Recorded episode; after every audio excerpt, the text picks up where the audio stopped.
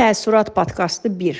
Fikirləşdim ki, gündəlik yaşamımda gördüyüm e, hadisələr, olaylar, emosional portretləri və s. çox qısa formada hər dəfə yazım və həm bu bir arxivləşmiş formada qalsın, eyni zamanda da ə, e, parlaq portretlər formasında öz əksini tapsın və hardasa ə, e, qeyd olunsun.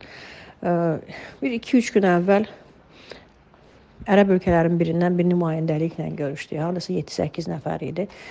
Bu jurnalistlər idi, gənclər də var idi, yaşlısı da var idi. Məni maraqlandıran və təəccübləndirən nə oldu? Fransızca danışırdılar, fransız dilli kəsim idi.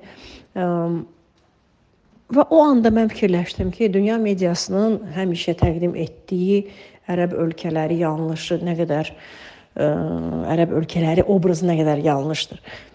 Çünki bu qrup o qədər qaydalara uyumlu görünürdü. Amma eyni zamanda məni təəccübləndirən ikinci bir tərəfi o idi ki, ümumiyyətlə kritik təfəkkür tərzinə ümumiyyətlə yaxın deyirdilər. Verilənləri qəbul edirdilər və çox da ə, e, ürəkdən, belə candan inanaraq ə, e, qəribə qəribə bir kəsim idi. Məni kifayət qədər təəccübləndirdi. Mən fikirləşdim ki, bu mənfi obrazın yaradılmasına görəsən nə səbəb olub. Bu insanlar prinsipcə ünsiyyətdə çox açıqdılar, çox rahatdılar. Eyni zamanda hiss olunur ki, egoizm yoxdur bu insanlar özlərinə fəda etməklə başqasının maraqlarını daha yüksəyə qoya bilirlər. Bax belə bir epizod. Təəssürat birinci epizod.